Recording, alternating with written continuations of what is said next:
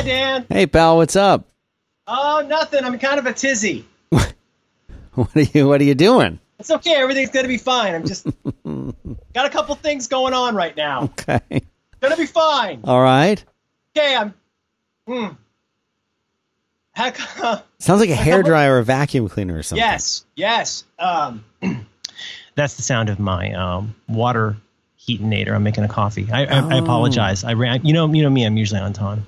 You're always on time. I'm the one that's Yeah. late. No, don't say that. So I'm just making a coffee. So so so uh, keep. I'm, I'm kind of a tizzy. I had to do some last minute stuff. Like what? Jury duty again? Mm, mm. I had to um, I, I I had to redo a couple uh, ad spots for something, Oh. and uh, and I, I'm changing my productivity system. so it's been a big morning. What What is the system being changed from and to? Well, I was listening to the podcast Cortex this morning. Can you hear me? Yes, Am I coming through? very well. I was listening to the podcast Cortex this morning, and they were talking about a program called Todoist. Yes. And this is a program I hadn't looked at in a while. It turns out I opened it up and I had a task in there uh, from 3,500 days ago. Really? yeah, well, you know, it offered me the opportunity to reschedule it. Oh Which is well, that's not, it might be better- time to think about doing that. Yeah, I'm, I'm truly a to doist. So um, I'm just moving some tasks right now. I'm stirring the espresso in the AeroPress. This will just be real quick. Okay. How's your morning or your afternoon? How's your day? Yeah, it's been good. Been pretty pretty productive with a different a different system, but What's your system? to not to not use a, a to do list thing at all, just to try to remember hard at the end of the day what I'm going to do the next day. No kidding. And if I feel like I've forgotten it, then it wasn't meant to be done. Mm. Mm. I'm so close, Dan. I swear to God, I'm really, really close. Yeah. Yeah, I um I'm pushing. I'm just pushing on my AeroPress. It'll just take a second. All right. You're gonna cut all this out, right? Yes. This well, this whole show will never air. That seems reasonable. Um I wish I could do that. Uh, but I drop a lot of bits if I do that. But the Todoist has come a long way. I'm almost done pushing, Dan. It'll just be another second. Sure. Mm. I haven't made a coffee on air in a while. I don't know if you've ever made one on this show. I know you've done the the uh the seltzer. Oh yeah, I used to push a Tonks Yeah. sometimes. Yeah. Okay. I think this is good enough. This is mm, that's close enough. I'm mm. This is in your personal private office. my private office. I'm I have to be honest with you. I'm in a bit of a tizzy. Um, I usually bring more care to my uh, to my Aeropress, Yeah. but you know we're on the clock. Time to lean. Time to clean. Uh, it's funny. It's funny. I, I'm guessing I must have looked at this app back when I was Merlin Mann because that would be over almost just just about ten years ago. And uh, this is a really neat app. I could see I could see why a lot of people like it. It's uh, have you have you ever looked at it? I have, yeah, a while ago. It has been a very, very long time. I think we. I'm trying to remember if it was one we talked about on the show or not. Todoist. I'm typing. I'm clicking. Yeah. Well, I'm just noodling around with it. Yeah, you you Uh, did you did Yeah. you did December fifth, two thousand four, of a different program. What? No, so we never have. Oh no! Wait, 2004. No, 2004, episode 139 of Homework. Uh, with Dave Caolo, What? he talked about it. So that wasn't us. Oh, oh, oh, oh, oh. Okay, I was gonna say Yeah, no, not us. he was doing that show in 2004. Yeah. Jiminy Christmas. Yeah, they did hun- a couple hundred episodes of that thing. Wowie kazowie. Anyway, I, I'm mostly just noodling with it, but um, it is. There's lots of interesting things about it. A couple, couple things just that sort of key in with our nerdy recent or my uh, recent nerdy topics. You can dictate into it or type into it, and it has fantastical like abilities. Mm, I love that. natural languageify it. Love it. and you can also eh, it's a little bit of a hack, but you can use it with Alexa. So you can use it with the Amazon VoiceTube product, Yes. and uh, and that works. You can have it. You can do an if ta ta ta ta ta with um with your reminders list, so that when you add something to Alexa, it pushes it over. Anyway, I you know I'm not married to anybody right now, productivity wise. Right. But it's it's just a, it is a it's a very interesting app. And I you know I really I still really like Task Paper for the ability to just kind of lay in bed and type on the iPad. But um yeah, I don't know. I don't know. I don't know. So you're just you just you're just uh, going commando. You're not doing anything. Yeah, there was a long time that I had a pretty good regimen of, you know, what I think for a while I was using Wunderlist. I think I've talked about that with you before uh, yeah. that I had it on my phone, I had it on my iPad, I had it on my computer, and then it, always synced everything up in a very nice way. And there was a time when you were really gung ho about the reminder stuff when we were talking about a lot about Siri and integration mm-hmm. into lives and things like that. And I tried that for a while too, and I still use reminders a lot for the things that I need to remember to do uh, every single day or at certain times a day. That super critical. But as far as like you know, if it's work related or project related, I'm still using Trello for everything like for fireside related stuff. That's all they were, in. They Trello. were talking about that on Cortex. They use that heavily at uh, at Relay, and it sounds like so. It's very repeatable, right? You could say uh, it's an overused word, but in the true sense of the word, here's a workflow for getting a new sponsor, right? And you could like reuse that, right? Uh yeah, I think you can. That's not how I've ever. So I'd be interested in learning about that. But the the way that I've always used Trello, they have these the concept of boards, and you have these sort of stacks of for lack of a better term, stacks of cards on your board. And That's exactly can, what they are. They're cards. Yeah, and you can create as many as you want, and you can move them from one to another. So I'm looking at I'm looking at mine right now uh, for for Fireside, and because I have people who, of course, help me with it. So it's it's collaborative. But we've got one uh, called Inbox. We have one called Done. We have new features, bugs, documentation in progress. Uh, and uh, and then we have one for uh, something called Rollbar, which is software that sort of monitors your app and catches an error and then reports that error via email, and you can click it and see what caused the error. Really useful things like that, and wow. those kind of become an item in uh, in in Trello that we manually put in there. But we've also got that hooked up to Slack so that if I add or remove or move something around in Trello, it, there'll be a little notification in one of the Slack channels that we use too. So that's kind of cool. So like anything that has to do with working on features or fixing bugs or anything like that in the context of Fireside, I'll, I'll do that like on the Fireside Trello board. And that's very useful because you can also assign cards to different people or bring think, bring other people into them and do little conversations and and things like that. And then I've got the uh, and that's more for like stuff we want to do, you know, things mm. big bigger picture things. So um you know, like like we'll put something there that might become that might evolve into a feature. I have uh, I use GitHub issues for. Yeah, fire- I was going to say, does that does that replace a bug tracker for It'll, you, or does it augment it? It augments it for sure because I'm still. I actually have um, our true bug tracker, if you will, is Zendesk. We use Zendesk for that, and uh, and that's a paid application that integrates with your website or application or whatever. So if somebody's like in Fireside and they did something and there's a problem and they want to report the problem, they would fill out a ticket and it would you know, depending on the severity of the ticket and all that, it would notify me or I'll get it in an email or whatever, and I'll be able to respond to them there. And that's not so much like, hey, I thought of something that's a cool feature that I want you to do. It's more like, I there I'm getting an error message or I want mm-hmm. to do this and I can't figure out how. Please help me. That's very much a ticket help help ticket kind of a system. Whereas GitHub issues, we kind of use that as a place to for people to go to more brainstorm what they want and they can talk amongst themselves and with me in one place and then I can say okay and I'll I'll I'll label it, you know, yes, we will be doing this or, attach it to a, a code milestone and things like that. And then in turn, generally I will take those and they'll I'll sort of migrate them to Trello once the discussion has kind of been completed on GitHub and like, okay, this is what we're doing let's move it to Trello, and that's where we'll actually start working from to to make it into a, a real feature. That's cool. So, but you do. It feels like too of, much, Merlin. It feels like too much, mm. but this is the best way I've been able to figure it out. Uh, yeah, it might be too much, and that the too muchness gets to my. It's not a big deal, but it's just kind of a niggling little thing with me, which is, um, I don't know. I think I think one cornerstone of organization is once you've gotten rid of the stuff that you don't need, you have a clear sense of the stuff that you need and where it belongs. And eventually you get to a point. I know this sounds obvious, but I think this is it's important to clarify how this is different from, you know, other kinds of masturbatory office work. but really, really good organization is getting to a point where you have the things that you need where they need to be. And you don't have to think about getting them and you don't have to think about putting them back or placing them. Right.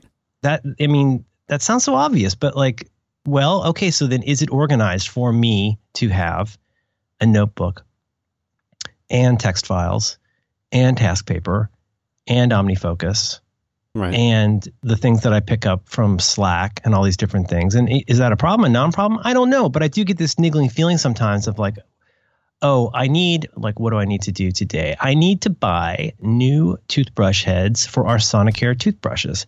So like, where does that go? And like, hmm. And as soon as I'm thinking about it, I'm like, wait a minute. If I have to think about where that goes, I mean, where it really goes is I put it on the, I order it. That's the easiest way.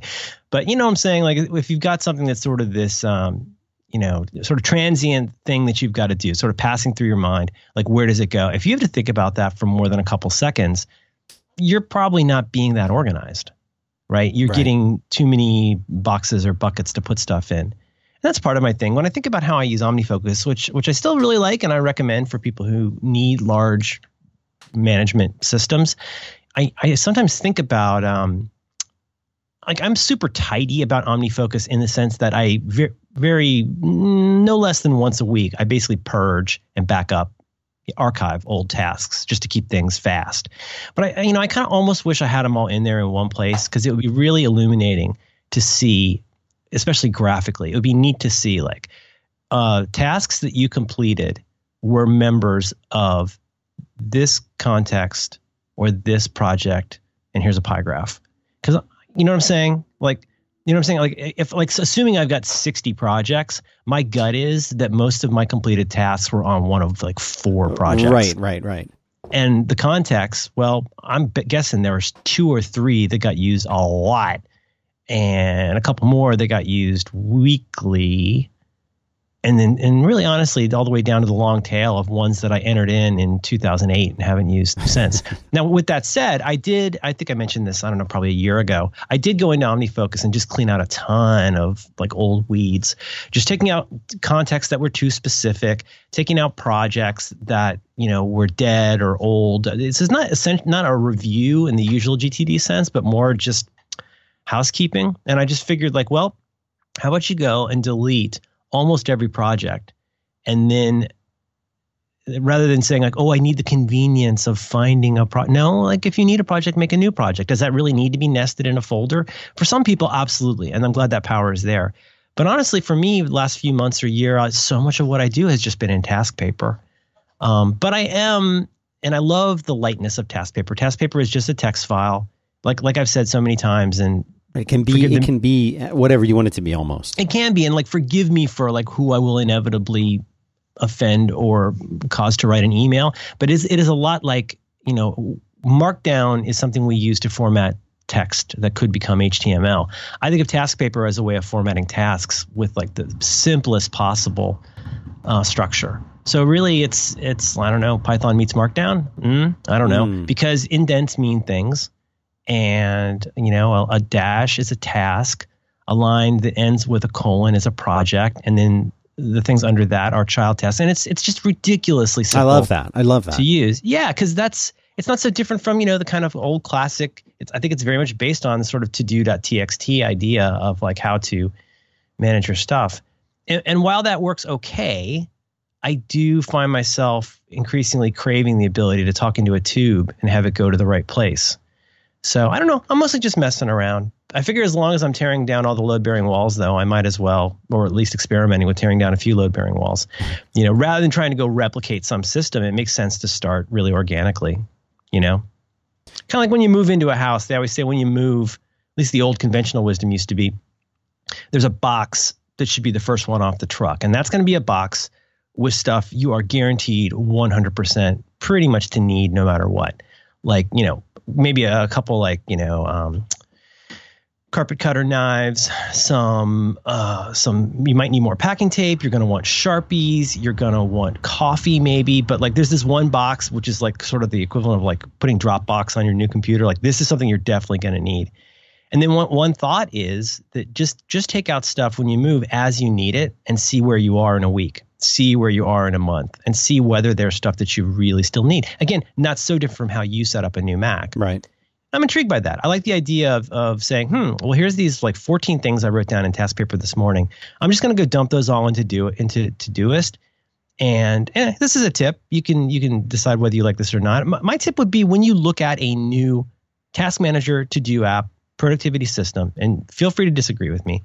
Um, it's a lot like starting a wiki back in the day when we used to have our own wikis. Right. As long as you can, put everything on one page until you need to have a second page. Don't get caught up in the taxonomy of your wiki until you need to. And in my case, I'm going to go just dump until I've got 50 or 60 tasks. I'm just going to put everything into this one inbox and see what happens and see what patterns emerge, right? See see where to build the sidewalks based on where the grass gets beaten down rather than my big civic plan. So it's a whole new world for me and I'm in kind of a tizzy. Also, I had to redo an ad. Yeah, I heard. I heard about that. It's hard because you know I try to. I you know sometimes the writing's not. always No, you have to. Yes, you have to rewrite it. Sometimes, sometimes it really sounds like it was a committee that didn't know they were a committee that wrote it, and then you got to make it sound like something people would want to listen to. Yes. You know, Yes. I, I and do uh, and then I, I lose track of the fact that now no it's no now it's it's it's 10% off with the offer code biscuits instead of a free pair of beer bottles. And like and you're like mm, I did I missed that part and I had to redo it. So I'm in a little bit of a tizzy. No, you have to redo it. you got to redo it. You got to please the sponsor. You got to keep the customer satisfied as Paul Simon no, says. Of course. yeah. Well man has to redo his ad spots. He keeps getting the spot wrong. Oh oh. That would be Well- from the, the Graceland time period. That's that would be from the Graceland period. Offer code, offer code, offer codes everywhere. Use a special offer code Hamilton for ten percent off. Oh, oh. Mm-hmm. So it's been a big week. Yeah. Um, how you doing? How's your sleep? Uh, you know, it's pretty good. Pretty good. You know, there's ups and there's downs and there's uh, Mm. in betweens. I hear that. Yeah. I apparently I snore, and I've been trying Like to an apnea or this. just a snoring? I don't know. I I knew was made aware by waking to being kicked many times that I was snoring when I sleep on my back. So I started trying to make myself sleep like face down. Apparently, I'm snoring that way too. Oh no. Yeah, because there was he's- there was a problem with you sleeping face down because of your your the boot you need to wear now. My- right, my corrective boot. Yeah. that I definitely wear. Yeah. Yeah. So I don't know. They used to say uh, sew a marble into the back of your pajamas. They used to say Do it. That's what they would say. Well, I don't wear pajamas and don't own any marbles. My daughter sews, but I don't know if that would even help. I mean, I don't. I don't even know what part of my body to put a marble on at this point. I would think the small of your back, center center of your back or lower back. I'm thinking like a racquetball under my neck.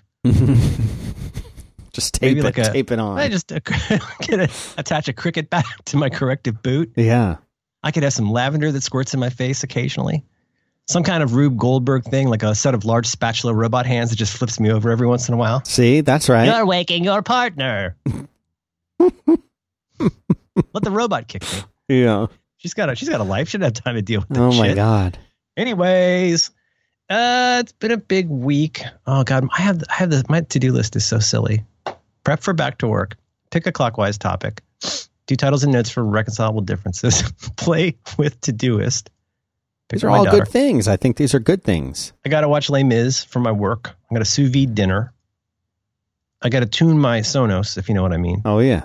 You ever tune your Sonos? They're very loud when you tune your have one. Sonos.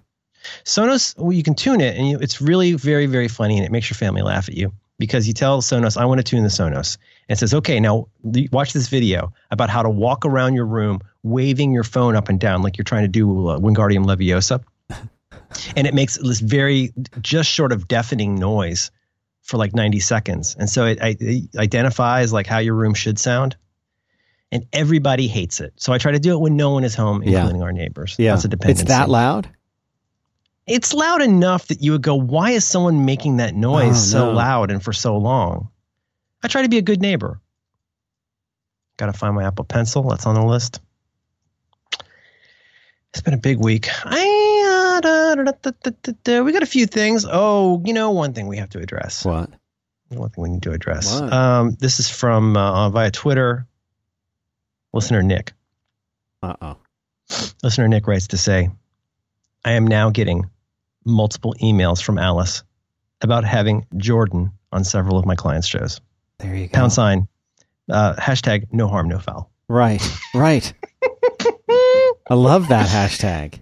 Alice is getting out there, man. She is she is penetrating the media. It really is. No, no follow up since last time. So I think Alice might have given us given up on us for now. Somebody emailed me and they said, I'm just following back to find out if you'd like to be. And I wrote them back. I said, no.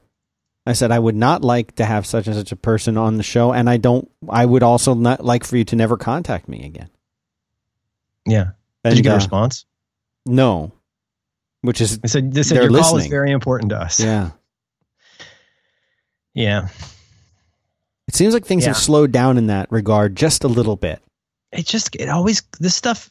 I know that this has got to be a cognitive bias. It's got to be some kind of bias that it things like the, these nuisances feel like they come in waves. I know that's very unlikely and irrational, but whether it's the nuisance phone calls or whether it's the enthusiastic podcast guest representatives, Mhm. it feels like they come in waves because Yeah. it, it will feel like there's some weeks, like the last two, three weeks, we've gotten, again, we continue to get these super nice emails from people. I don't know what we're doing differently or if we're, we're getting a different listener base, but we get the nicest emails from people. We're still getting lots of those.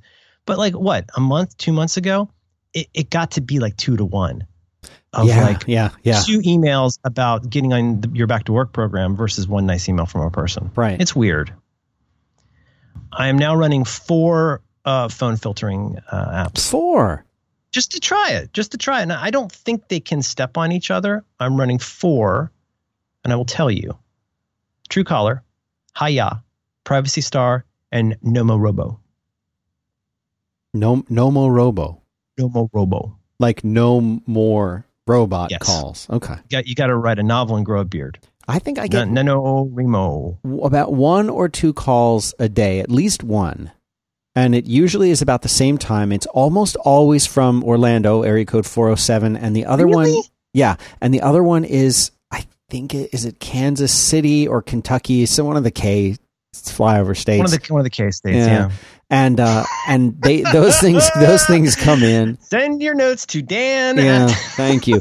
And uh, and so those, those come in, and it's always the same. And here's the weird thing that I've noticed. I've noticed something interesting.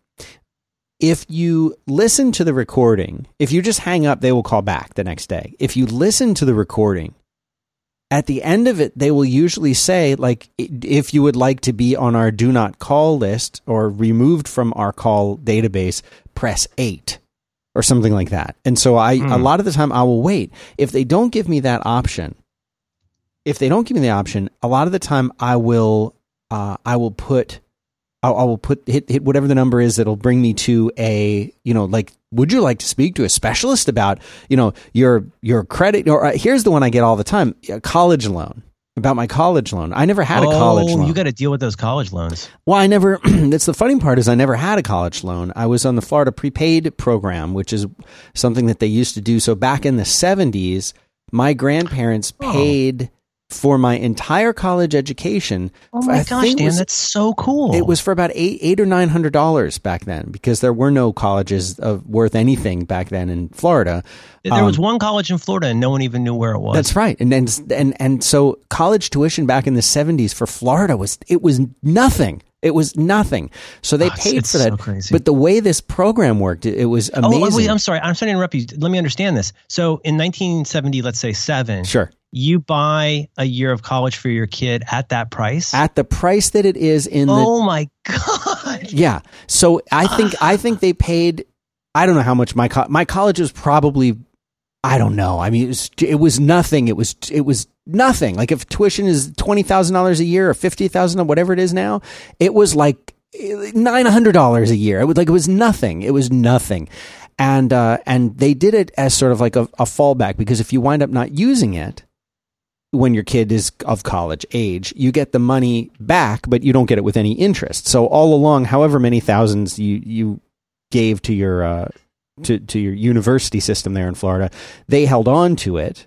But if in 15 years or 20 years or whatever, you uh, your kid hasn't gone to a Florida school, then you just get it back. So you get your original five grand back or whatever it was. So that was that was actually the only way I was able to go to college. Wouldn't have been able to afford it otherwise if they hadn't done that. But I was going to college in '90, you know, for 1972 prices. That is so crazy. It's crazy, isn't it? I think. Uh, but anyway, so the, so uh, there was a point to that Oh, right. Oh. So I never had a college loan. So right. Uh, no, we talked about this on on Dubai Friday, and Max, like his call, he gets constant calls about his credit cards, of which he has none. Mm. Right, and for me, it's mortgages. Where I'm like, really, my mortgage? Right. And no, so I, I, I had a mortgage. I listen. I stand there and I listen. And then at the end of it, it says, you know, press two to speak with a customer service representative. I'm like, okay, great. And I'll just ask them to put me on, on their do not call list. 70, 80% of the time, when it clicks over, it hangs up. I never actually get to speak to the to the customer service rep, who I'm very interested in talking to. And I never get to talk to the person. It just hangs up. They don't they don't say hello. It just says, "Okay, you know, hang on and we'll be connected with it." And I wait about 30 seconds, listen to the music, and then click, it's gone. And then the, the other thing that happens is when someone does answer, they'll start, "Hi, well, thank you very much. I'm calling," and I say, "Could you put me on your do not call list?" Click and they don't respond. And I have a oh theory. Oh I have a theory that if they hang up fast enough and that you don't get to finish the question, this is just a theory, but if you don't get to finish asking them the question, they can say deniably that, oh, that we didn't hear it. We didn't get asked that. So we've, we've hung up so that we don't oh, have to take you off wild. the list. That's what I think. I, I, do have a lot of theories. I'd love to see the court case where that really gets tried. Yeah, you know? I know. I know. no, uh, well, well, Your Honor, we did call no takebacks. That's when my my kid comes home. He's like, "Look, I got these three Pokemon cards, and I only gave the other guy one." I'm like, "Yeah." He's like, "And we called no trade back." So yeah, I put my hands over my ears and went la la la la la. So I think I have legal standing. So I have Truecaller, I have Hiya, I have Privacy Star, I have Nomorobo, and because you know potentially people might ask, uh, "Hey Merlin, what's your recommendation?" Uh, I don't know, but but here's the thing: Hiya, hmm, they want access to your contacts because reasons. They say it's because something something learn trusted numbers. I think it's weird, and I'm kind of sorry I installed it. The two that seem to be catching the most, and I can tell this by going into my phone app and seeing, you know, what has gotten flagged. Well, I mean, here's the thing. If you don't mind, I think it's there's. I think I paid for this. Nomorobo seems to do the best job of blocking and of identifying which calls to block. And they've recently added some smarts to tell you if the list has gotten out of date, which the other ones I think usually won't do. Nomorobo feels like the winner in terms of straight up skills at, you know, hands off, you know, blocking the calls for you. Right. But Nomorobo lacks something that every other app has that's very satisfying, which is the ability to go in and do a search on a number. And the, the winner on this one is Truecaller because when you get a call on your phone you can, you know how you can go to share contact? Yeah. Or share, yeah, share, is that it? Share contact? Well, it's really weird because then you get the pop up for the extension and you can say send to Truecaller and you don't have to copy and paste. Ooh, so, like, you get handy. the call, you hit that, that sends it to Truecaller, automatically does a sh- search, and then it tells you based on their list, like, what this looks like. Yeah, two out of five badness. This looks like a scam call, looks like a whatever. Do you want to block it? And in that case, I think it says, you know, block and report. Well, I don't really want to report it. I just, you know, I, want to report it. Well, the problem is no, Nomorobo does not have, it has just blocking ability. I don't see a way to go into that app and do a search. So, for example, like if I get a call and I don't recognize it, I will, because I have lots of time in my day and this is my personality, I'll go and search that number on all the services just to see what comes up. And if nothing comes up on all four of them, like it's just not known, it just appears to be a blah, blah uh, mobile number. Well, I mean, who knows what that could be? Um, it's probably not anything nefarious. So just because I don't know who it is doesn't mean I want to block it. And in that case, I you know might want to go kind of track down what that is. But um, I mean, it it does seem to work. Another nice thing Nomorobo does is it lets you send a fake spam call to yourself. So it has this one number that it uses to test it, so you can see if it worked. So like for example, if you've changed it from so they have a radio button where it's either let me know that this is like a a, a, a robocall, or button two Right. automatically send this to voicemail because there's currently no way in the phone kit. There's currently no way to just not take the call. It basically just won't let you know about it and then sends it to voicemail. So if you want to test that, you can have it call you, and it calls you from this what, what they've identified as a uh, spam number. But Privacy Star also, you know, pretty good. Looks promising. It's a little cute. I would say if you just want to do this and not think about it, try Nomorobo. If you want to diddle around with it, try True Truecaller. And you might want to put. A, I mean, I don't. I'm not aware of any way in which these step on each other yet. If people have information on that, you know, toot us about it. But I would say you might try Nomorobo and Truecaller and just see how it goes. Hiya creep me out. Hi, why? Because they were sending information up up the up the turtle chain. up the turtle chain, turtles all the way up. And the other thing was that Hiya came out in the very infancy. of is it called Phone Kit? Is that what it's called? I that's believe so. Yeah. But it was in the very, very early days. And honestly, the first, uh, even the first uh, public, like gold master versions of 10, the phone blocking just didn't work. It was a known issue when it launched. It just didn't work. It was, it was not, for whatever reason, the API was not working. It was not filtering. It was not blocking. It just didn't, flatly didn't work. And um, eventually that got fixed in maybe 10.1, maybe earlier. But um, so there were numerous times where the advice from Hiya was, hey, you know, it works for some people, it doesn't work for other people. It works for some people for a while, it doesn't work for a while. And so I, because I really have wanted this feature forever, I diligently would delete and reinstall the app. And every time I reinstalled it, it was like, hey, we need access to all your contacts. and each time I did it, I was like, I just don't feel good about this. I don't I don't want Rob Corddry like getting on some list. Like it's just weird. Like I don't I don't want that. So I don't know. I, I wish they would address that. They probably have their reasons, but I would say this is this is a, a day and age where you can more and more brand your app based on what nonsense you're not doing. And I would I would encourage companies to take advantage of that. If it's not critical to the functioning of the app, you know, like I let HBO now have the ability to send me push notifications Right. and and now I find out like if there's a new season of Girls, like I don't. That's okay. Postmates, I'm ready to just just bomb Postmates off of everything because Postmates is constantly like breaking the terms by sending these promotional things in push notifications. Like if you're playing like dumb kid games, you get used to that because it's a total cesspool. But like for these established brands, I think that's really gross. Yeah. Do you get these? You ever get these pop? Do you, you just shut off notifications? I try to turn it off for almost everything. I like the f- the fewer notifications, the better. But I do have one. you kind of want for- it though for delivery services. like you want need it. Yeah, you need it for delivery services, and I need it for, and I do have it on for like iTunes because there's a couple seasons that we've of shows that we bought on iTunes, and so when a new one drops, I like that little reminder that there's Yeah. a new one waiting there. But yeah, I mean, as far as as far as notifications go for deliveries, that's something that I'm obsessed with, and and I'm still using the deliveries app for that. That is oh, my Oh, delivery is the Junecloud app. the Junecloud app. no, which, I meant I'm sorry. I meant more for like if you get food delivered or something. Oh, see, Like- we don't have any of that stuff here. Well, let me give a special award at this point to DoorDash. And DoorDash is a competitor to Postmates that I'm liking a lot more than Postmates. And here's one reason I love them. You go into the account settings. And so basically, DoorDash is a gig economy service where you order food from pretty much anywhere. They charge you a flat fee for it. And somebody goes and gets the food and brings it to your house. So like if that if there's a place in town that and increasingly I think places are it's been a mixed blessing for restaurants because I can see like when I walk into a restaurant, restaurants that have like almost nobody in there are packing up tons of takeaway orders.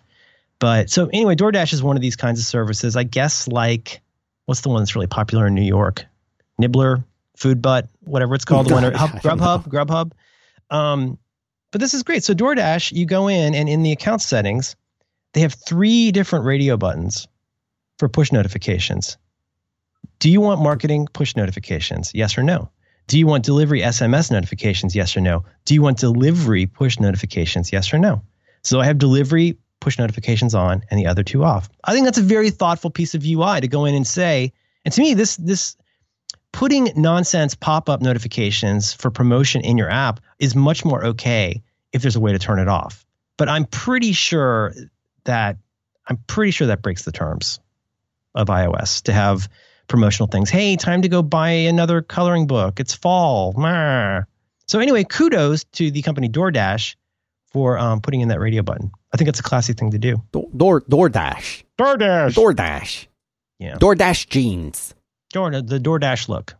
Isn't that the guy who used to uh, edit your podcast? DoorDash was that his name?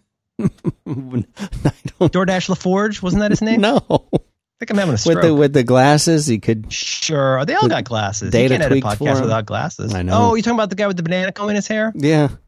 Yeah, And then in the movies, he just had he had freaky contacts on. with the banana comb in his hair. He's up in the air. So here's a question for, for you about. Uh, first of all, I want to. I've got a couple. Yes. I got a lot of quick quick little hits Digga, digga, digga. uh, to get you for, but one of them is with with Cyclops. Mm-hmm. Um, he can't he can't ever turn that kinetic blast off. He's always going to have the ruby glasses on of some kind, right? If his eyes Well- are open, excluding any like you know wackadoodle issues, alternate universe, Yes, alternative I'm- I'm universe, talking the main- excluding all main that kind of stuff. The, the the Cyclops that we know, as far as I know, um, if his eyes are open, the beams are shooting at full blast. right? I think, and that's why he needs the ruby quartz with the visor and the tourney thing in order to be able to like. I think initially it was just shutters. they were just like little shutters. All right. That's Open- my, that's open or my closed? understanding. Open or closed, and and like he like has to keep his eyes closed, you know, if he doesn't have his visor on. Man, what Is that you- right? uh, yeah, I think that is right. What if you accidentally like squint or at something, you know, pop your eyes open at, when you wake up in the morning or whatever? That's right. Well, you want to get those uh, contacts you can sleep in. Does he have I think that, that happens in uh, in Giant Size X Men or maybe ninety four. Remember the press, professor? Like I think that's when he first makes him. Doesn't he first make him a new visor or sunglasses or something? It's in one of the first I remember where he had uncanny. just the sunglasses and was, would walk around with them all the time. Yeah. Yeah.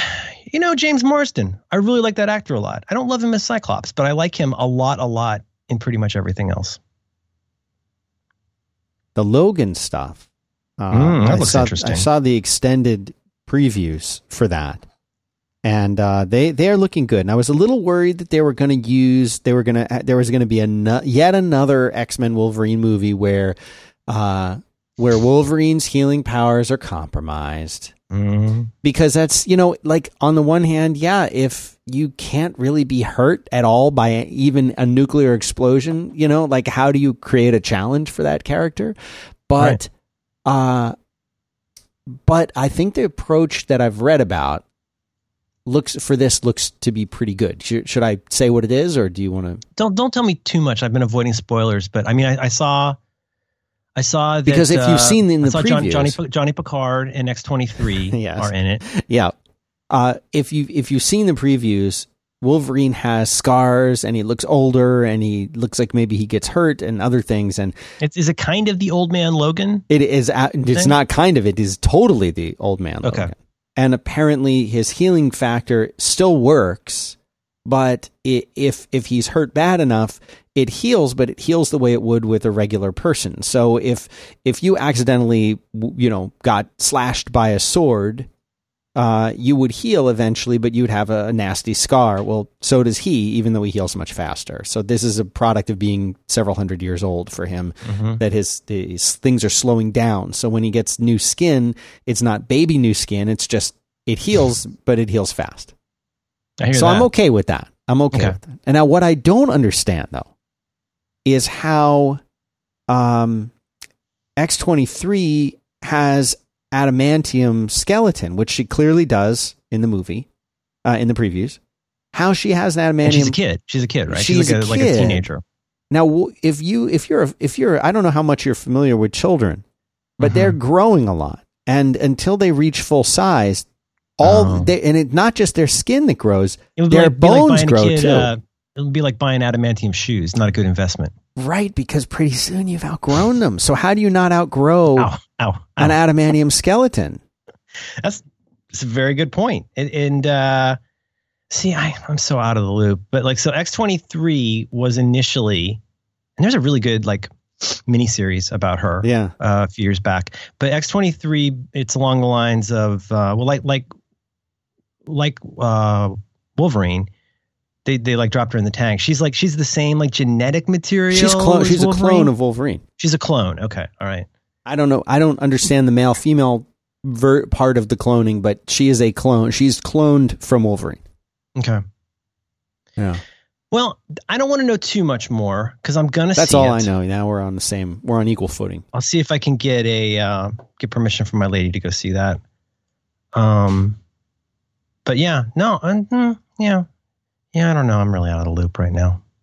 I keep buying stuff and not reading it. I got to read. Uh, I want to read um, Gwenpool. I got Gwenpool and I haven't read it yet. Uh-huh. Everybody loves that. Yeah. I still haven't read all of Squirrel Girl. Like I'm so so out of the loop right now. What's wrong with you? I don't know. Read Squirrel Girl. Did you? No. Oh. I want Uh, to. It's on my list. My daughter reads so many, many more comics than I do. She she really loves the Simpsons comics, as she loves the show. Um, what Does she is ever quote part- the show in real life appropriately? Not as much as I do. The other We day, we had a little mini marathon of three episodes because you know it's Jubilee weekend, so we had a little mini marathon of three episodes. We watched three of uh, our the Venn diagram of our favorite old episodes. We watched Last Exit to Springfield, which is probably my favorite episode. yes. They have the plant, but we have the power. Dental plan. and uh, there's so much good. And, and also the one, what's it called? Uh, Maggie's First Word. We watched First Words. We watched that one, which is another classic flashback episode. And like it's, it is, oh, and then we watched the, is it called Homer in Space? The one where he and Barney are going to be in the space program. I vaguely And- remember that one. Well, you'll remember for one very specific line when they showed footage of the uh, Homer has screwed up, and there's like now there's potato chips floating around, and there's ants, and a giant ant, an ant crosses in front of the camera, and Kent Brockman says, "I for one welcome our new insect overlords." Oh, that's where that one's from. I love that. Yep. But no, it- it's weird how much of some of those episodes I still, even with my very poor memory, how many of those episodes, the lines I, I just still, I remember so much of it. My boy was sitting there at the table the other night, and uh, my wife asked him something, and without missing a beat, he just says, "Can't talk, eating." And I, it just, I know you like clowns. it made me so happy that he did that. Iron helps us play. There's so many great quotes in that episode. Oh my crib, crib, I'm a baby. oh my god. Hello, Joe. It's a great show. It's still great. It's, Conan and O'Brien, man. Conan O'Brien. He he did some of my absolute favorite episodes of that show. the writing is still great. I think they might have had a lull a couple of years ago, but now it is as strong as ever. I still, I've oh, said man, that it's been before. great it's, just, lately. it's great. I what love was it. so the la- latest was the latest one throwing Lisa's hat away. I haven't seen So that. we went to the beach. Uh, that was that was good. The one with the podcast was hilarious. hmm Everybody's making so many podcasts, no one has time to listen to them. So funny. um, yeah, yeah. No, I mean, I think it's it's easy to get kind of grizzled about these things, but you know that that show. I, I don't watch South Park on purpose, but when I do see it, I'm still amazed that they can put that show out every week. That's still out.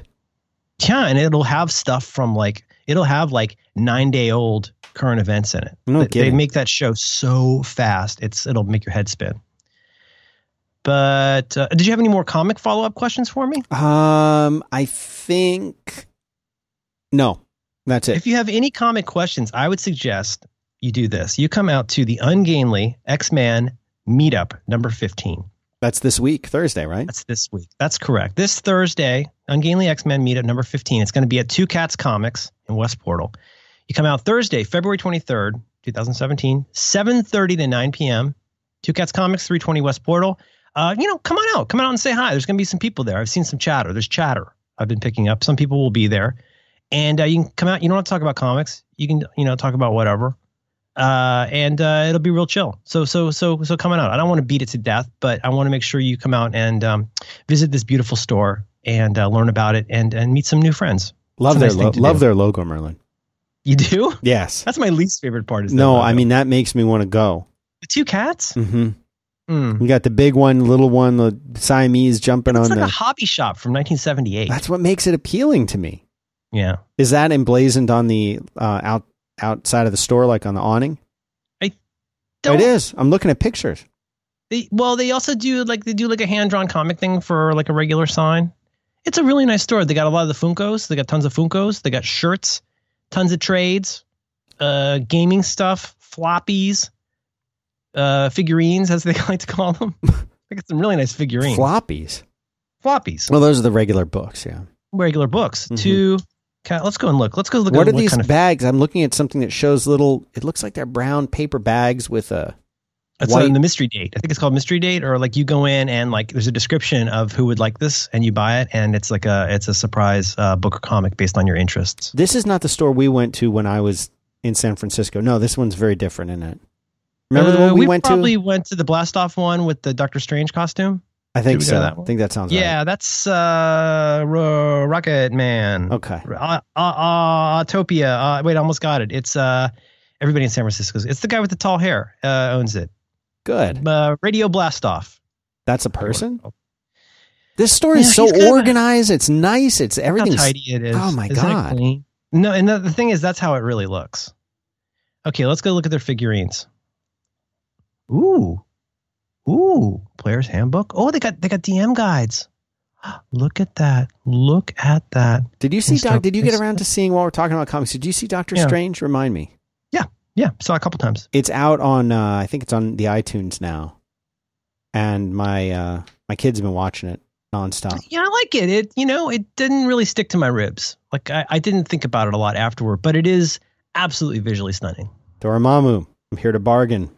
Hmm Oh God, that you know what? Okay, that's good. Now you got to go like see it. Now you got to go watch it again. Here's some of their figurines. They got a Harley Quinn. They got lots of Harley's Quinn. They got some, uh, oh, lots of DC. Oh, look at that. There's Batgirl. There's a Batgirl in a wheelchair. I know. I know. You see the Lego Batman movie? No, how is that one? It's good. Hmm. You, know don't what? I, I can convinced. recommend taking a kid to that movie. It's a good movie. It's got parts that are extremely funny. High bar after that first one, but you know, well done. And you know, it does have lots of little funny in jokes and throwback things, and like even jokes about Batman v Superman and stuff. It's pretty funny. Oracle. Oracle's cool. Mhm. I like her. Lots of uh, they call them figurines. Uh, well, enough of this wallowing in hypocrisy. Yeah. Um, so come on out to Two Cats Comics, 320 West Portal Avenue. It's uh, Thursday at 7:30, and then we go have a drink. Oh my God, they use Comic Sans in their logo. See, this does not reflect what this place is like inside. Now you saw what it looks like actually inside, right? Yeah, I very did. He's a very clean old man. Um, Dan, is there anything uh, that you like that you'd like to tell me about? First of two is Text Expander for Teams. You know what they call this? They call this a productivity multiplier. Shared knowledge base from which your team communicates quickly and accurately. Knowledge. Knowledge. So imagine that all the people that you work with, your team that you collaborate with, all the common replies. So if you've got people that are replying to people that are emailing you, people that want support, maybe you're doing, you're fielding PR requests, whatever it is, you could take somebody who's a really good writer and you could get them to write responses. Then everyone can use these responses, these common replies. They're immediately accessible. They're searchable. You can use simple abbreviations. You can use keyboard shortcuts and they're all on whatever platform that your team is on Mac, iOS, and now Windows. That's what Text Expander is these days. Now, by itself, Text Expander, it's a little tool that saves you time on typing. That's it. Big, a lot of time on typing. But now you can use it with your team. It's a platform for increasing productivity. They made a special URL. You can learn more about Text Expander. It's textexpander.com slash B2W. You love Text Expander, Merlin. It's one of your uh, one of your big things. I'm still adding new uh, new abbreviations. Yeah, Yeah, should I tell you some recent ones? I would love to hear it. Let me go uh, load her up. Let's go see. Okay. Um, so the ones that I can share that are not obscene. Uh, one that I use a lot. This is going to sound real crazy, but Text Expander has this ability to do these. I think they call them fill-ins, where basically you can go in and create a piece of boilerplate text that you reuse. And so, for example, I have, if anybody's ever noticed, I, I do podcasts when I'm not recording the show with Dan.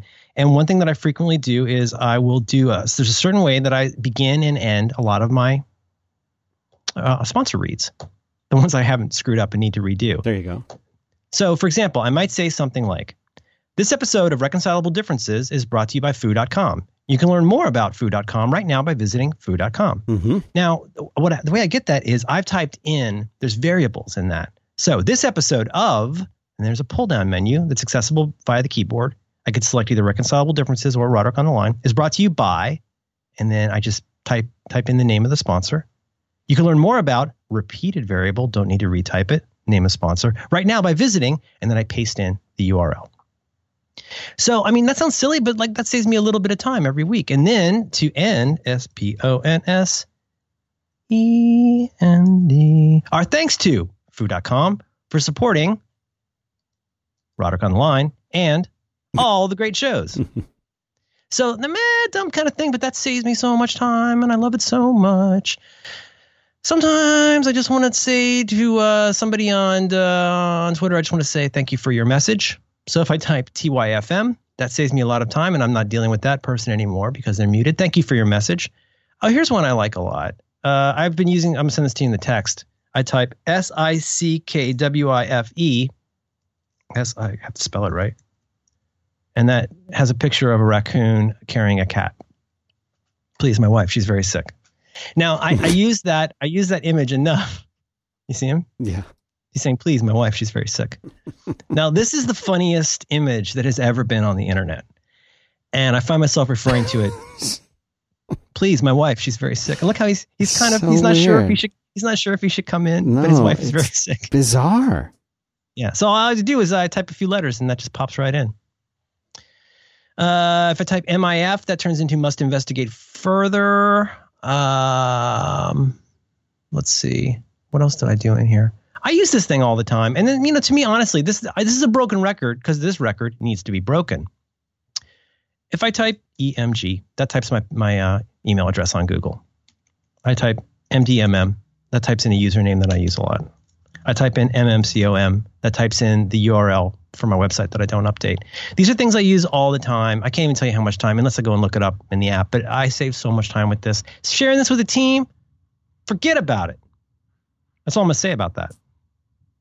But you know, you could put a raccoon picture in in like uh, less than a second with letters. Do, do, do people know this, Dan, that you can have images, signatures? It's not just text. You can have all kinds of stuff go in there with variables.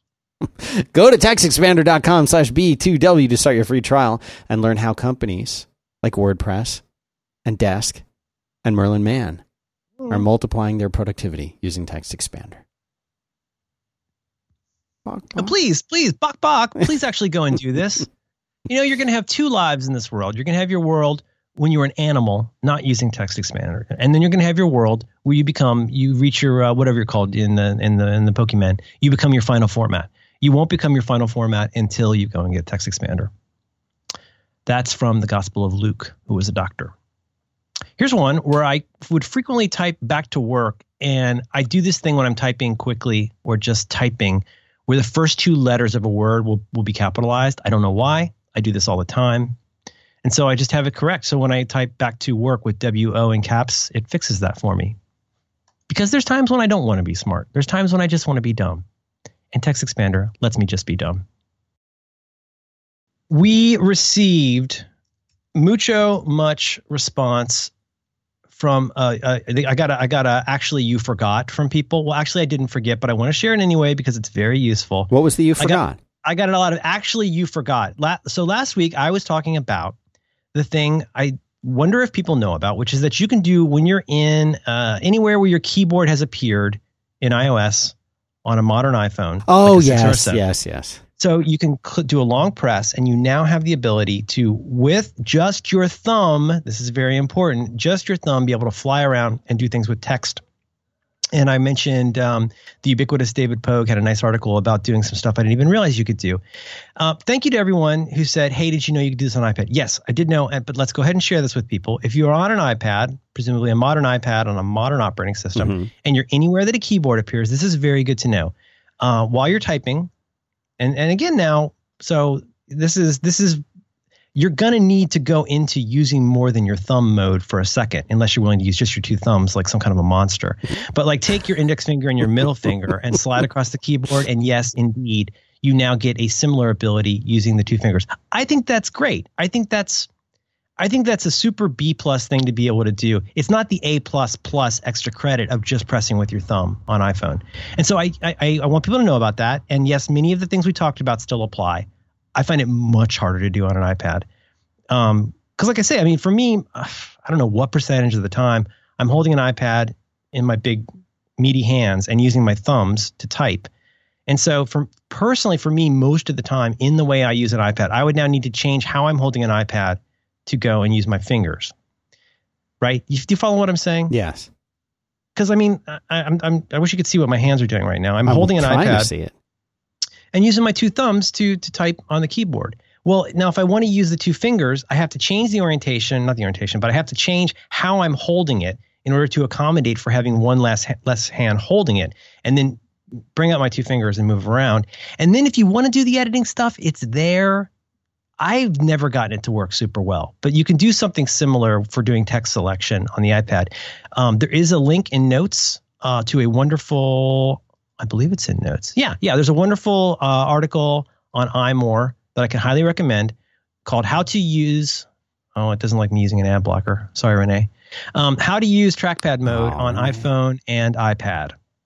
And that's a very good written by Rene. Oh, hoisted by my own petard. Uh, excellent article by Rene on uh, how to do all of this on iOS with accommodating devices.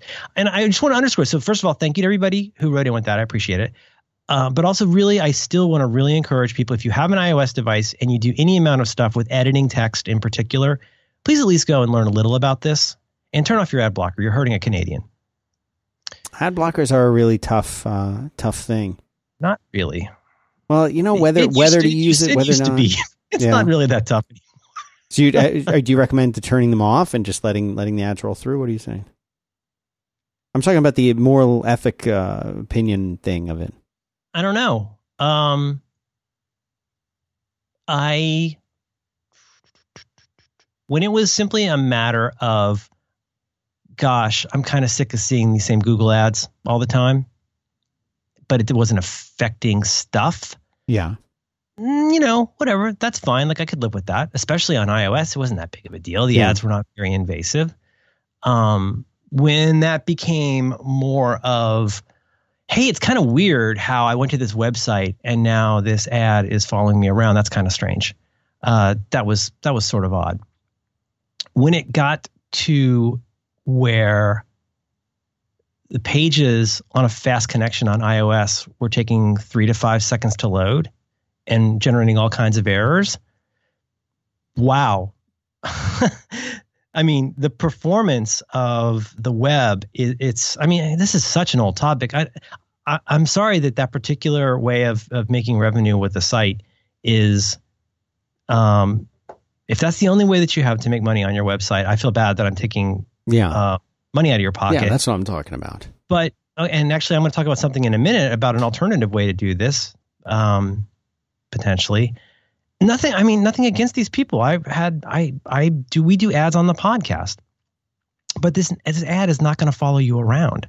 This ad is not listening to this ad is not going to make the podcast load more slowly. Listening to this podcast, as far as I know, is not going to do anything to expose what computer you're using, where you're using it, and what other podcasts you listen to.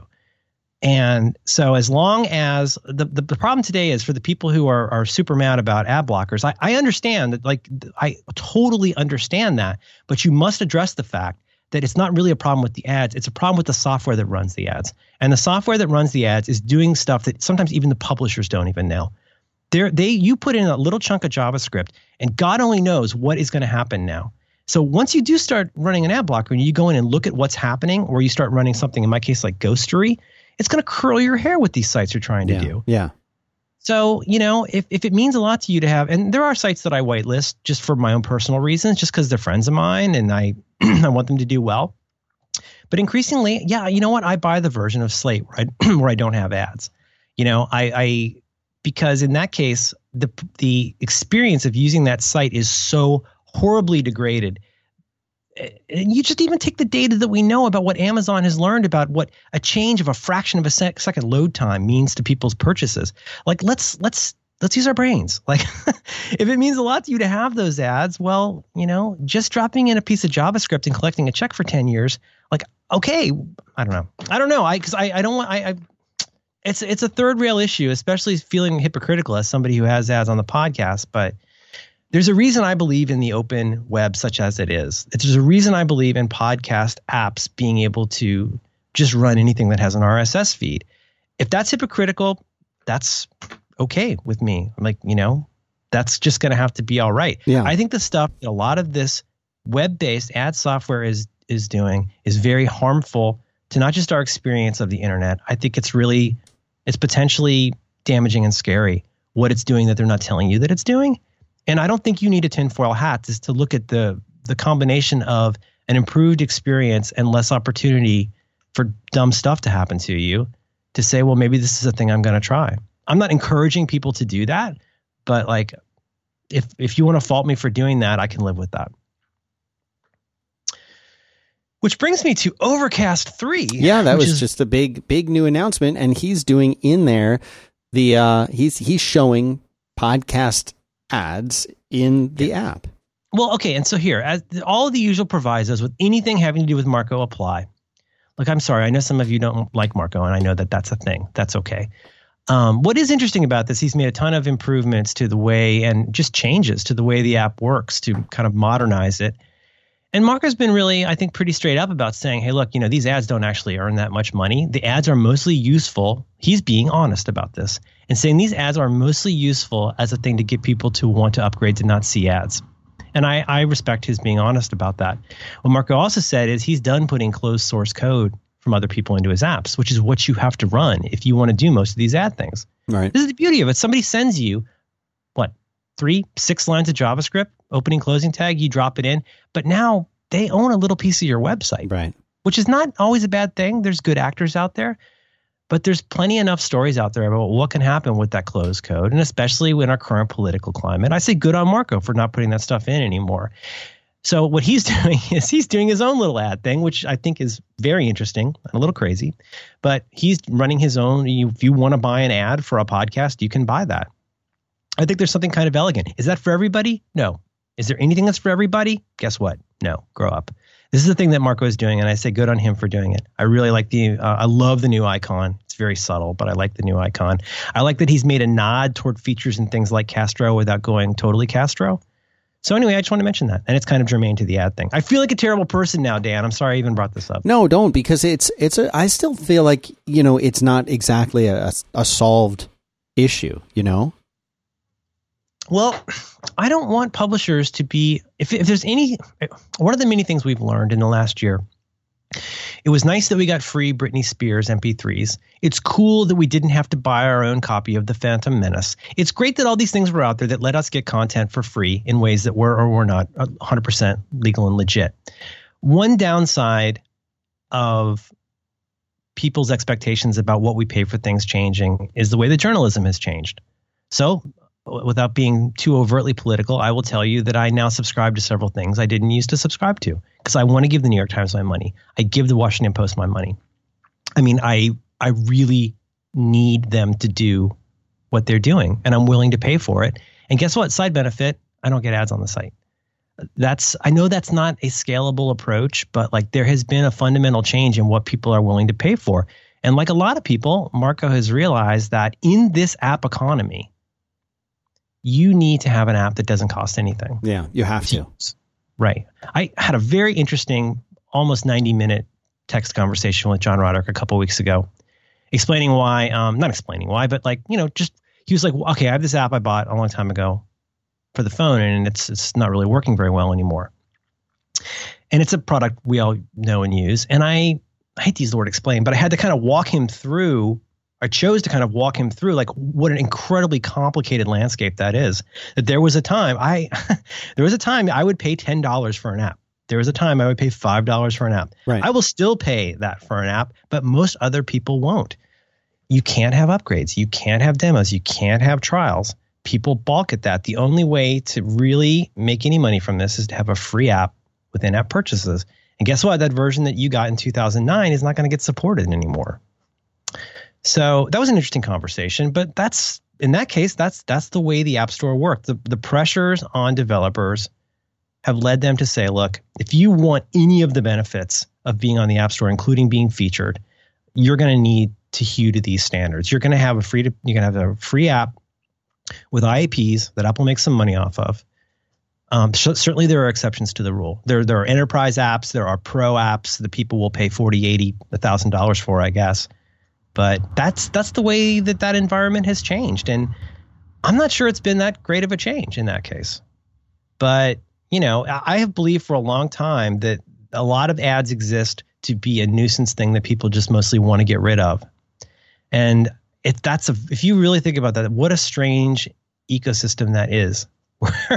what a strange relationship. The person who has a company, the person who hires someone to buy ads for them, the person who places those ads, the developer who puts that in there, the consumers who see it, the consumers who don't, the consumers who act on it. What a very very strange ecosystem that is yeah it really i mean there's so so much i was thinking about this yesterday or today this morning maybe of of just how, how the whole concept of what an app is has changed and how it has to work. And that people used to make these little apps and they just charged 99 cents for them and that that was the whole thing. Like that was that was the app you know? And and that's completely gone now. Like what the, the biggest apps are all apps that are really connected to services you know? Whether they're telling your stories on Snapchat or whether it's Instagram or Twitter or you know most of the apps that people are using are really connected to other things. And they, hmm. people, the app developers have had to, well, I shouldn't say most, a lot, uh, they've had to figure out how to, how to make money from, from doing these. If I'm looking at my home screen now, you know, the mm-hmm. non-stock apps that I have on there, uh, I've got, you know, I've got delivery, Zendesk, Instagram, Spotify, Mail, Tweetbot, Slack, you know, Google Maps, Overcast, uh, all of these apps are really connecting to other services. They're even the email app, of course, is pulling from somewhere else, and that's I see what you're saying. They're they're they're clients for they're service. clients for some Trello. I've got the Trello app on my on my home screen. Right, right, right. Um, you know, weather Weatherline, my favorite weather app. All of these things are things that are pulling. They are they are clients for a service, really, and that's and then some of those services I pay for, and some of them I don't. Mm-hmm. But it's so different from when I was thinking of, of when the iPhone was first when you were first able to do apps it was really like this is an app that runs on my phone and does stuff on my phone. Like it was a, a closed a more of a closed thing. It, it does a thing on this phone. Yeah. You know what i'm saying? Yeah. Like what i mean was calendar syncing in from the beginning? I guess it was. Calendar and contact I syncing? i think it was yeah. But yeah i mean the idea of I could be just remembering this wrong, but no, I, I, I think that's an important distinction to make. Like, this is a thing that you buy to do this on this phone, like for, for this particular purpose. If you lost that phone, that data would probably be gone in most yeah, cases. Yeah. Whether that's your gameplay or your writing or whatever that was. I'm trying to think when I, I mean, Simplenote was the, I feel like Simplenote was the first app that I used a lot for typing long, longish things on my phone and having it sync and I think that would be 2009. I want to say, maybe. That's when I was working on the book. So mm-hmm. 2009, 2010, and now that's that's like everything, right? Or it integrates. Like I'm about like uh, Mike just finished editing the new episode of Reconcilable Differences, and I'm going to upload that to Overcast to listen to. Another great thing in Overcast, you can upload ad hoc files. So I can do that on iOS. I can just go to my phone, I go into the Overcast app, I click a link, I say, okay, and that takes me to a website. I click a button, I say to upload. And it says, what do you want to upload? You, you ever do this? Like, what do you want to upload this from? Dropbox, from whatever? I just go in, I drill down, I click, it does it. I do all of that from iOS now. It's all like thin-ish client things doing all of that stuff. Could you have imagined that five years ago? No way. No way. Man, let alone what you do with Zapier or, you know, workflow. It's, it is, it's, it's so crazy. I, you know, I, you really have got me thinking about, I had not thought about it Remember that term they used to use in the uh, dot com era? They talk about like a thin client. Oh yeah. I mean, and back then, how different is that now? I mean, back then the idea was instead of having lots of managed PCs with all the stuff on them, the thin client revolution was going to be about most of the smart stuff happening on centralized servers and then fairly commoditized PCs with minimal minimal amounts of stuff. I, I don't think they're even talking about mobile at that point. We're talking about like PCs in an office, right? Yeah. In the in the enterprise. Yeah. Yeah. And now today, Yeah, You but it seems, but you it got a Chromebook. You could throw your Chromebook out the window as long as it's gotten uploaded to the cloud in the last second. I'm, I'm just repeating something somebody said recently, I think on Hello Internet, but you could throw your Chromebook out a window, pick up another one, log in, and all your stuff would be there. Yeah, that's exactly right. And more and more, that's how I kind of think of my iPhone. I was thinking about this. Actually, this was this morning. I had gotten a, a bunch of texts while I was out on my walk this morning, and I was walking by, and we have on the side of the road these large uh, sewer drains things. You know, when it when it rains and whatever, they they're the, the the things that the water rolls down into. What what do you call those? It's not sewer because it's not a grating, but it's like a big cutaway in the side of the of the road, the concrete. Mm-hmm. And I was thinking, you know, like if my phone, because this is what the OCD mind does, like, well, what if my phone like fell down there?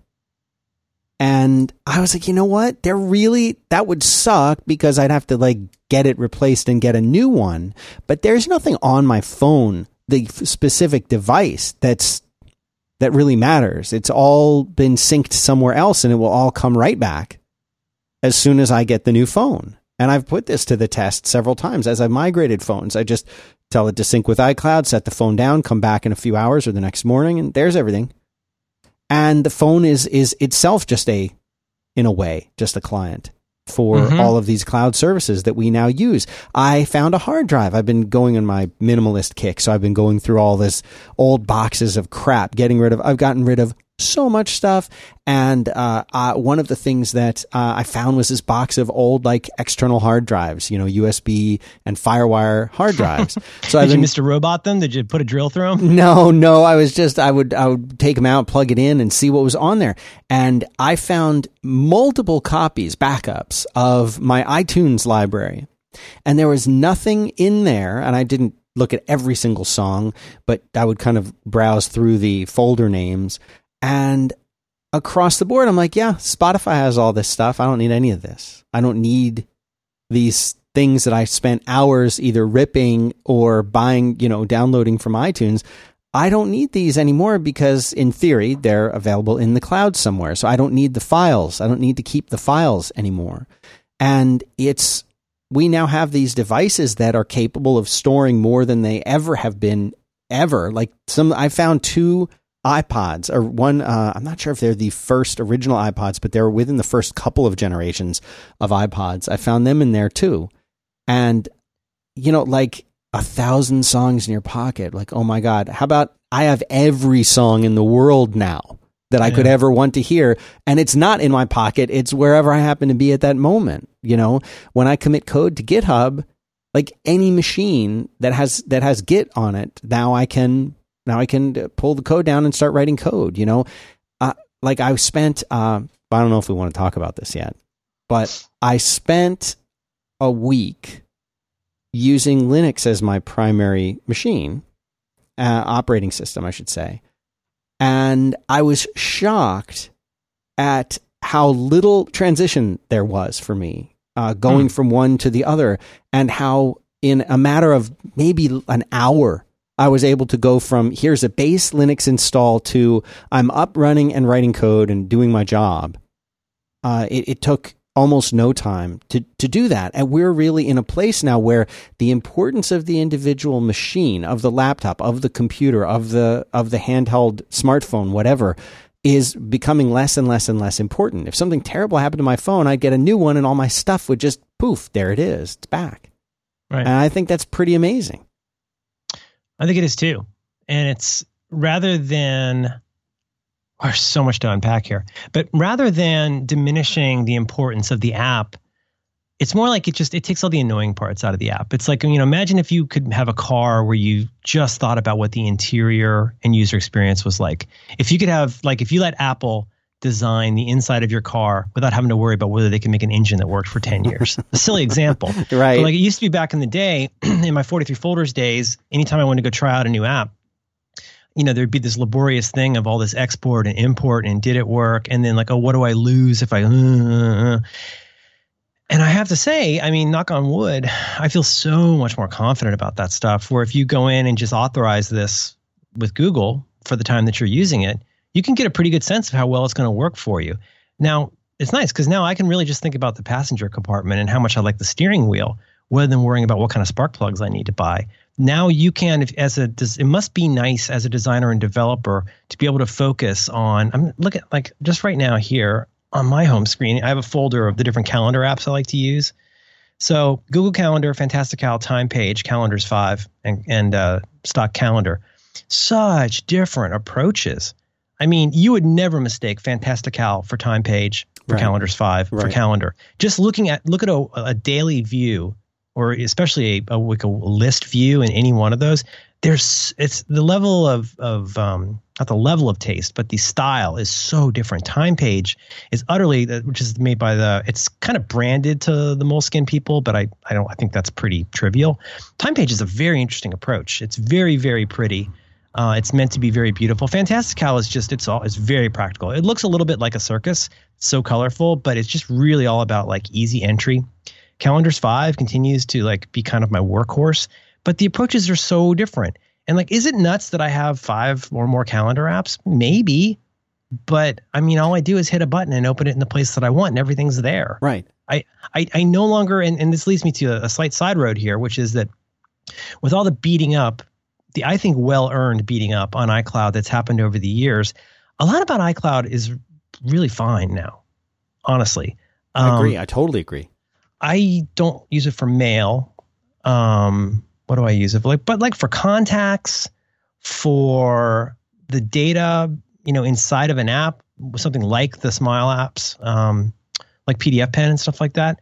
Or like even this morning, I was I was um, actually joking around with Mike about how the last the last time that I had looked at Todoist, oh, I, I, told, you this that I had a, that I had a uh, a task in there from almost ten years ago, and I made a screenshot, sent that to Slack, and then when I got to work, of course, it's already in the Photos app at work. Like that's been working pretty well for me. Yeah. hmm You know what I'm saying? Stuff like that. Of course, you know, Google Photos is there to pick up some of the slack, and I still think Google Photos is great. Just just for the like re-experience this day, or here's an animation I made for you, or whatever.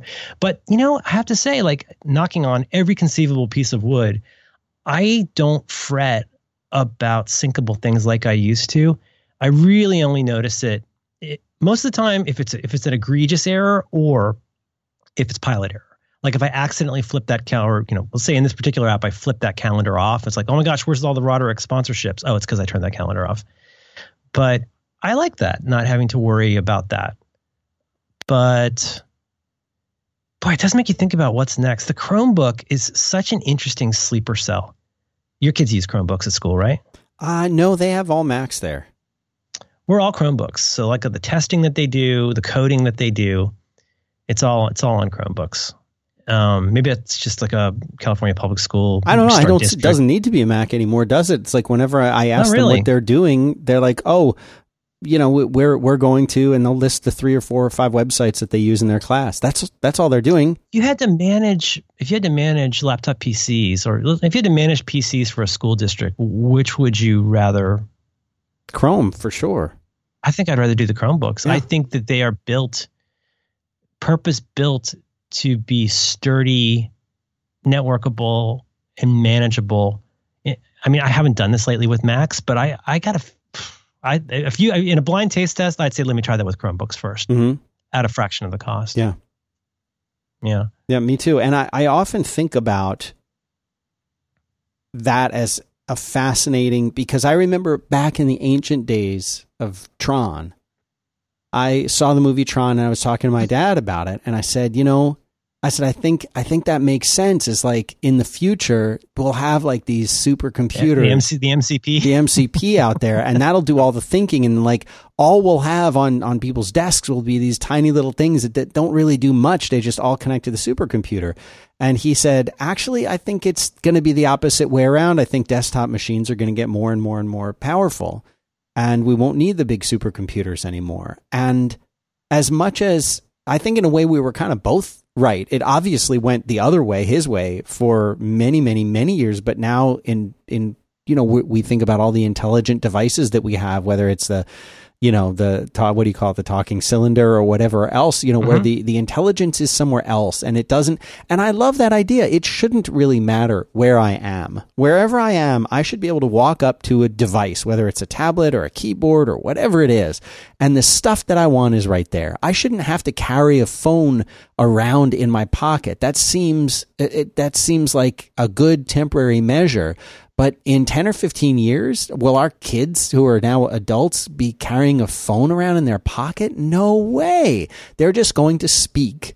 And whatever needs to happen will happen because whatever's listening will know who they are and where they are and and they'll get it done. And I still we talked about this a lot, but I love it. It's that speaking for a human being, speaking mm-hmm. will always be for for most people easier and better as a way to communicate than trying to type something. If I could say, "Oh, hey, uh, that meeting, move it, move it like an hour later," that's easier than like, wait, I must now go here and click this app and find this text box entry and type the words, reschedule meeting into, you know, like no, just say move that, move that meeting.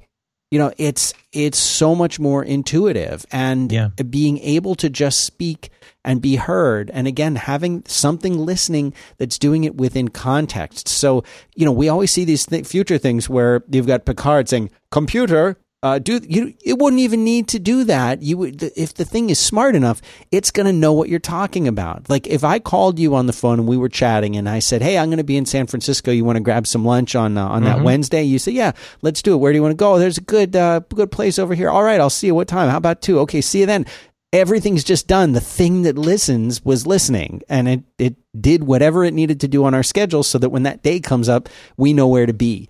That's the kind of intelligence that, that we're going to get. And it's not going to come from carrying a phone around in your back pocket. Yeah. Oh, yeah. I, you know, it makes me think of this, what you're saying, um, for Christmas, kind of as a gag gift, kind of not. I bought my wife um, some tiles, and and tile is this um, pretty neat. This is again another very young technology, but Tile is this thing that you could ostensibly use as a keychain, and it uses a Bluetooth signal so that if you can't find it for some reason, you can um, you could have it make a sound, so you can find it in the house, or you can kind of like walk around your house and it tells you when you're getting closer. Uh, and I, you know, she sometimes, you know, she changes bags and she runs and she puts things here and there and kind of a gag gift, kind of not. I bought her like a four pack of these that includes like one you can put in your wallet ones you can put on your keychain or your ID badge. And then, like for example, yesterday we are having a family day at the uh, museum, and you know we always try to have a plan about like what we would do if we get separated and we agree on a place to meet. But I was saying like this would actually be an interesting way to like test out tiles. So like if each of us had a tile, right? And so I'm going somewhere with this. Like if we're down in the like dark aquarium area, right, and we've just kind of misplaced you for a minute, like there is conceivably a way, you know, with if you're within yelling distance, you could just yell, but you right. could have that seems like a very near future thing. But I got just for fun. I've been putting these on my stuff too. So I stuck one in my backpack. I've, they have one called the Tile. The Tile Mate is their little keychain. The Tile Slim is one that's thinner and larger that's meant to be put into like a wallet. So just for fun, I put it in there. It's funny though, because as I was setting it up and it was saying, what song, what beepy song do you want to play? And I was just looking at this thing. I was like, I bet something like this is not so far off what a computer is going to look like in 10 years. I don't know if you can see what this looks like. It's maybe four by four, maybe um, eighth to a sixteenth of an inch thick, and it fits in your wallet in a way that you mostly wouldn't notice. It's basically the size of two or three credit cards.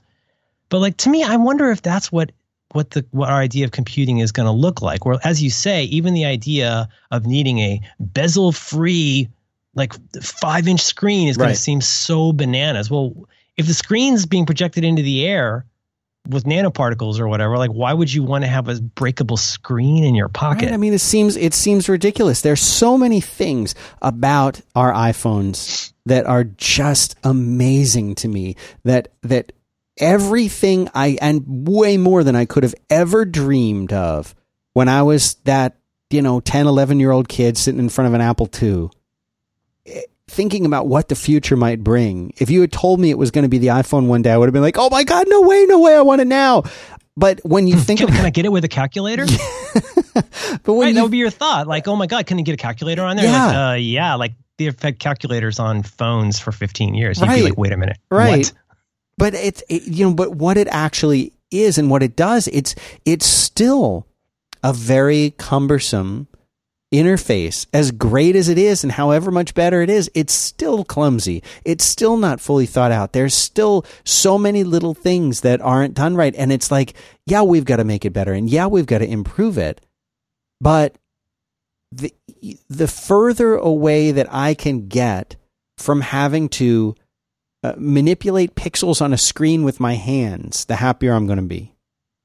Mm-hmm. And whether it's a keyboard and a mouse or a touch screen, like yeah, there's some really cool. I know a couple of artists that are doing amazing things uh, on on you know with with uh, their koala pads, and it's that's an amazing kind of a thing. But sitting there looking at a five inch screen all the time, like that's that's we're better than that as a people.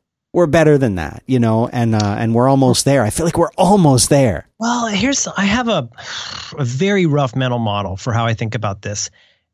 As somebody who's trying to get a little bit smarter and thinking about the future, trying to be less cleft to what I've expected in the past, here's a kind of a two sided coin that I think is interesting.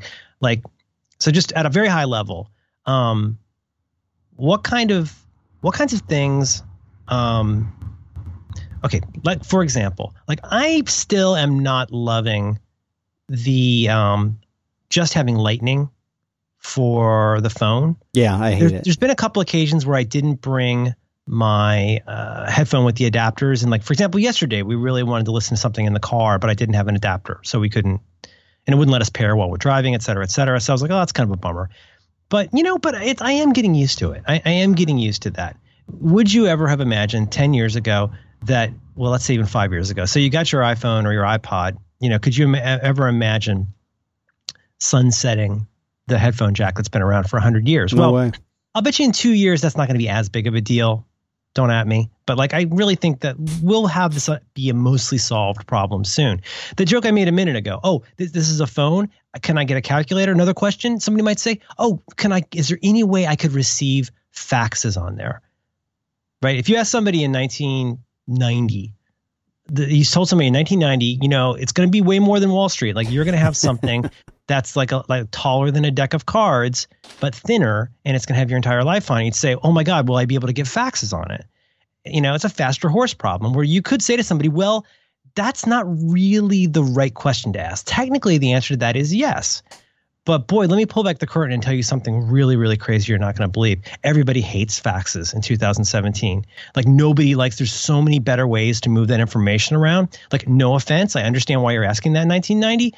It's a good question, but it's not even a relevant question anymore. So, high level, what, what are the kinds of things when you think about devices and the, the way these things change? Like, on the one hand, what is the piece of this that is utterly essential right now that you might be really surprised you're not using much in the future? And maybe conversely, as this thing develops, are there uses for this that you couldn't even envision? Right. So if I said to you, this is, I'm sorry, this is a little bit of a shaggy dog, but if I said to you in 1996, there's a device out there that's going to let you sync your contacts. What's your first question? Well, will it work with my serial adapter and, and my Yeah. palm cradle? Right. You go, well, okay, well, crazy thing, like, you know, you're the serial adapter is not even going to really exist except for John Gruber. Like nobody's going to use that anymore because guess what? We don't need a wire for that anymore. And you go, that, that does not make any sense. I have never had any success with trying to do things with internet. Like how will how will I get know that my contacts have worked if I haven't gotten my wire connection that I'm used to? You know what I'm saying? Like, yeah, a little bit of a straw man, but like think about that. So those are those are straw man examples. Faxes, uh, serial cables. But then look at this. Like, is there any chance that the keyboard is going to be something we just find ourselves using less and less? I'm not saying it's going away. Relax. But like, what if one test of success, and this does key in a little bit with my experiments with trying to use just voice, but like, it's just interesting to think like, what what happened? What is? Will there be a day when a keyboard becomes the truck, and your voice is the car? Right. that there is a surpassing amount of functionality that is getting broader, wider, deeper, smarter to where you don't need the keyboard as much. How often now, you and me, how often when you're typing a text, do you just hit the little microphone button and start ta- talking Every time. all the time? So I'm not saying it's going away, but that's when you think about the future stuff, that's one way to look at this is like, identify the pieces of this that seem utterly essential right now and ask yourself, how many of those am I going to use a lot more? How many am I going to use a lot less? Just make a little bet with yourself and see how it goes. But then also, let's take a counter example the stylus, where like the only way to interact with a lot of screens for a long time was to use a stylus. And then suddenly, you know, it's like uh, there was no stylus. and now there's the Apple Pencil with an app like, you know, Craig Hockenberry's that Linea app, where you use paper or you use GoodNotes. I was just looking at GoodNotes. I forgot GoodNotes. You write in GoodNotes and you can f- do searchable text. Like, who would have imagined that madness? Yeah. Like in a graphical seeming app. So, anyway, I'm just tossing out this big tip paradigm.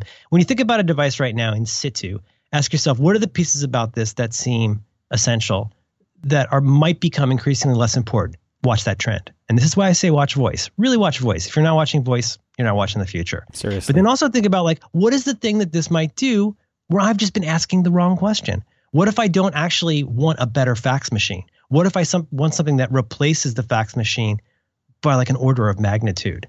And that's that's to me the way to, to think about the future. Does this look a ton more like 1988 or a ton more like 2023?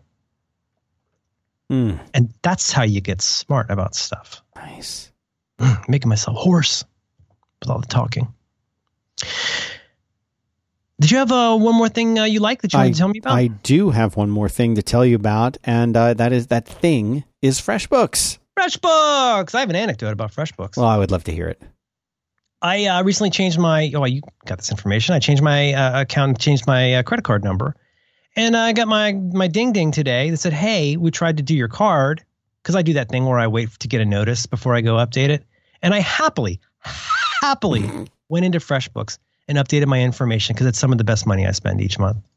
You know, it is, and I I hate in general, I hate having to go through that whole invoicing process. And whenever I get an invoice from somebody who's not using FreshBooks, I'm just a little part of, of my soul dies because hmm. it, they make it so easy to do invoicing as an invoicer, but also to receive invoicing as an invoicee in the sense that when so when you if you were to invoice me let's say you're doing some work and you're going to invoice me i when i receive that and i click the link because i'm already a freshbooks user when i'm there in freshbooks it'll say oh merlin's using freshbooks you're using freshbooks. Do you want me to just link this together and then i can show his invoices right here on your screen? Like it, it does all of this stuff. It's so smart.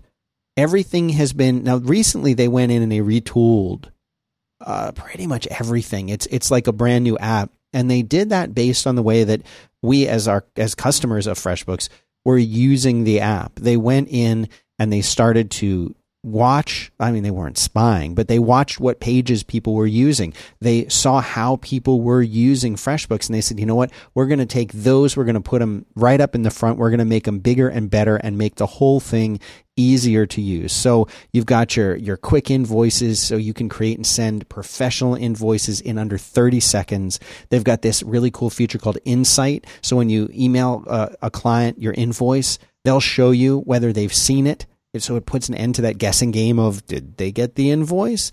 They've got multi currency invoicing. They've got amazing support. They have real live people with no attitude who usually answer in three rings or less. Integrated online payments, automated late payment reminders, which for us is that's like a huge thing because everybody's always late in paying. And sometimes I forget to remember if this person was supposed to have paid me already. Well, the automated late payments, it'll automatically send an email to your customer uh, when you tell it to. At the interval that you set could be 15 days late, 30 days late, whatever. It'll automatically send that out. That's just great. I mean, they've thought of everything. Uh, you can go to freshbooks.com slash back to work spelled out like that. Uh, that'll support the show. Just going there supports the show. But when you're there and you decide to sign up, enter back to work in the uh, "How did you hear about us?" section, and that will uh, that will get uh, super credit for us. It's amazing how much that really does help because they look at those. They actually have real people who look at that stuff, and that helps us please, out. Please go and deal. try this out. Dan got me started on this service, and I never looked back.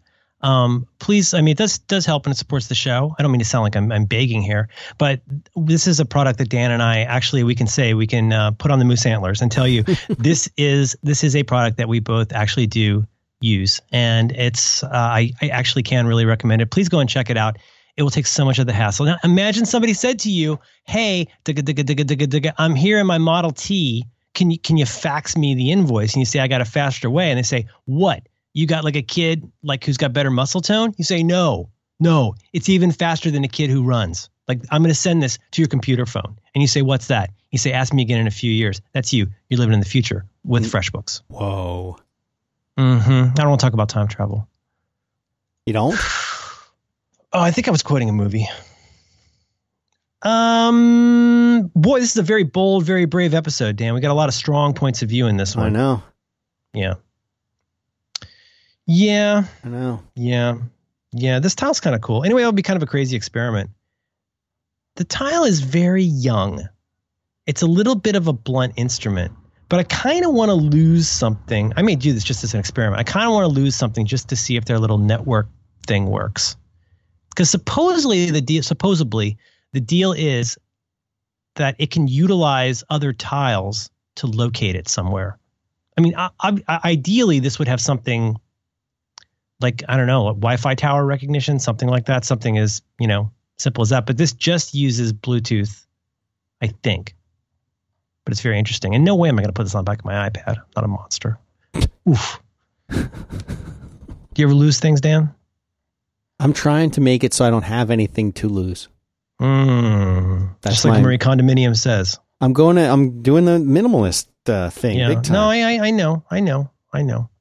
Trying to get is- more, more every, more every week. I, t- I've and uh, I, I tweeted, eBay is the new Goodwill, and many Okay. people emailed me or tweeted me back to say technically that's uh, So yeah that that's actually not true because Goodwill is a nonprofit organization by default. You, you know, and I said no, no, I meant like the place you put stuff that you don't need anymore. Goodwill is kind of like the world's nicest pyramid scheme. It's really, it's actually super cool because they use your donations to train people to work at a Goodwill to get skills to work in other places. Is I believe how it works. Okay, cool. Isn't that kind of fascinating? I didn't know that. It's like an Ouroboros Eating eating its own tail, eating one's eating own its tail. own good. It's it's a snake eating its own goodwill. Title. All right, let's button this up. I love you, I love you too, Merlin. man.